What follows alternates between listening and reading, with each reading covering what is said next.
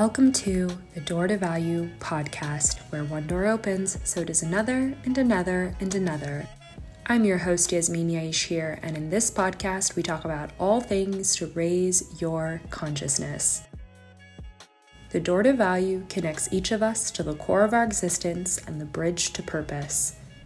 Each episode dives into convos on humanity, spirituality, love, lessons, community, mindfulness, ascension, value, and more. Don't forget the keys you've gained along the way, and may you continue to gain some new ones.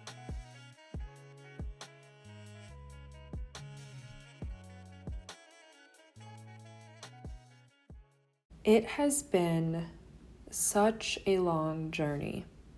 I mean, twenty twenty to twenty twenty-one. Many people could not have predicted the events that unraveled this last year and a half, and maybe they have. There's been so many shifts and changes in the experience of what was to what currently is. Regardless of where you were in your life before this whole experience unraveled on the planet, know that who you were is probably not who you are right now. Like, you're probably a completely different person than when the year twenty twenty started. And that is on purpose. See, normal never was, and life, as you might know, is always evolving. The shifts take place with every year that you age, right? Every year, every time your birthday comes, you are a different person from the year before. Even if you're doing the same things, there's an aspect of your reality that has somewhat shifted. Every grade you've experienced in school and every new moment or memory made creates a pivot for what your life continues to transform into.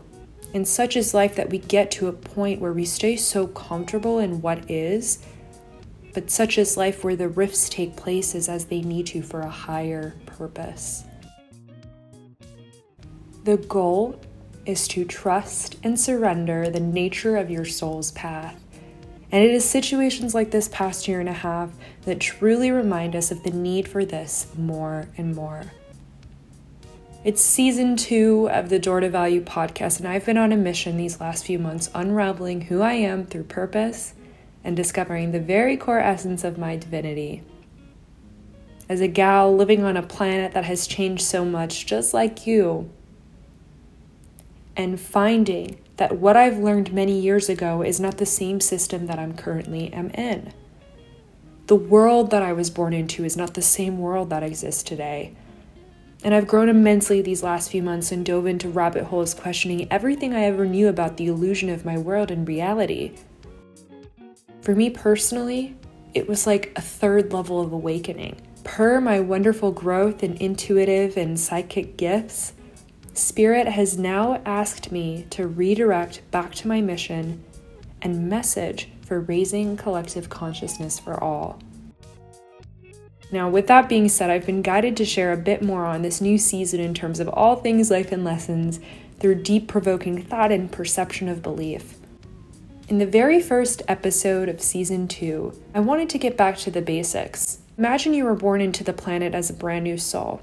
Right? Instead of incarnating into a baby's body, you've incarnated into an adult body, and as a soul who is able to speak and communicate, but without any perception or belief. Your mind is childlike, like that of a child born into the new world, pure and without any pressure or constraint into culture or societal beliefs or the matrix. The adult you with your inner child, always a part of you, that innocence that still resides, that purity of source creation, with all of the utmost, highest vibrational wisdom that your creation carries into this world, but forgets on purpose so that your free will is not disrupted, so that you can learn the lessons that you need to. And it is only when we become adults or even as we get older that we start to experience different things that challenge our perceptions more and more. Remember? Just like every year that your birthday passes, so too do the changes within you. I have this belief that souls, before incarnating physically on Earth, actually learn about some of the initial lessons of what to expect before coming here. And as I mentioned, you know, it's only natural that we are meant to forget, right? And some souls will remember early on. They have an awakening experience at a younger age. I've met people who have had their first awakening experience in elementary school, but a majority of people that I've met have been having their awakening experience around the same age as me. twenty-three was when I started my spiritual journey, and twenty-four was when I first started on this awakening experience. And it was throughout twenty eighteen that I truly learned what this reality was unfolding for me as. But I say this because it's a reminder that we are given the terms and conditions before we come here. It's a matter of remembering where we came from and remembering that even though we forget when we get here, that there's an element of remembering eventually, especially if we've chosen to incarnate and remember these lessons along the way and awaken to our higher awareness, our, our consciousness. When we get here, we have a brain, we have emotions, we have ego, we have duality. We have this experience where we're living in our own bodies. We're living as a separate kind of being than all of consciousness all at once. And although we still share one consciousness with every single human being on the planet, we get to experience being an individual. And I think that's why so many souls are lining up to come to Earth, because it's an interesting opportunity to be challenged with such deep perceptions and experience. Earth is known to be one of the hardest schools in the entire multiverse for that reason, because the coding of this existence, of this planet, is entirely different. The coding of a human being is entirely different. It was created that way so that we could be quote-unquote tested, and, and tested of our own strength, and tested of, of truly our faith and belief in how much love and light is impressed upon our creation. So if I were to announce any lesson, and I feel that this is truly the first lesson, I would say by far surrendering and trusting in your soul path. It's as if I'm seeing in my third eye right now, Article one of the soul contract. Remember, before you come to Earth, that you will remember at some point, if not sooner, and it may be different for everyone based on the lessons that they've they've signed up for and the experiences that steer them in certain directions. Uh, life is never black or white. It's very multi-layered, right? Whatever we're meant to experience, we'll experience. But lesson one is surrender, because the ego mind will want to take over. Emotions, fear will want to take over.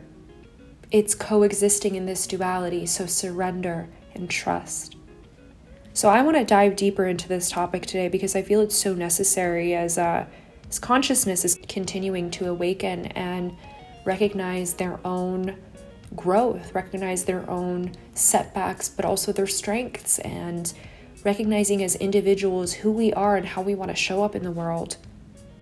Surrendering is finding non-attachment in things, which is so hard to do because in this three D world, we've been taught for a millennia to find comfort, self-worth, Uh, value in attaching ourselves to labels, to an identity, to uh, a box, if you will.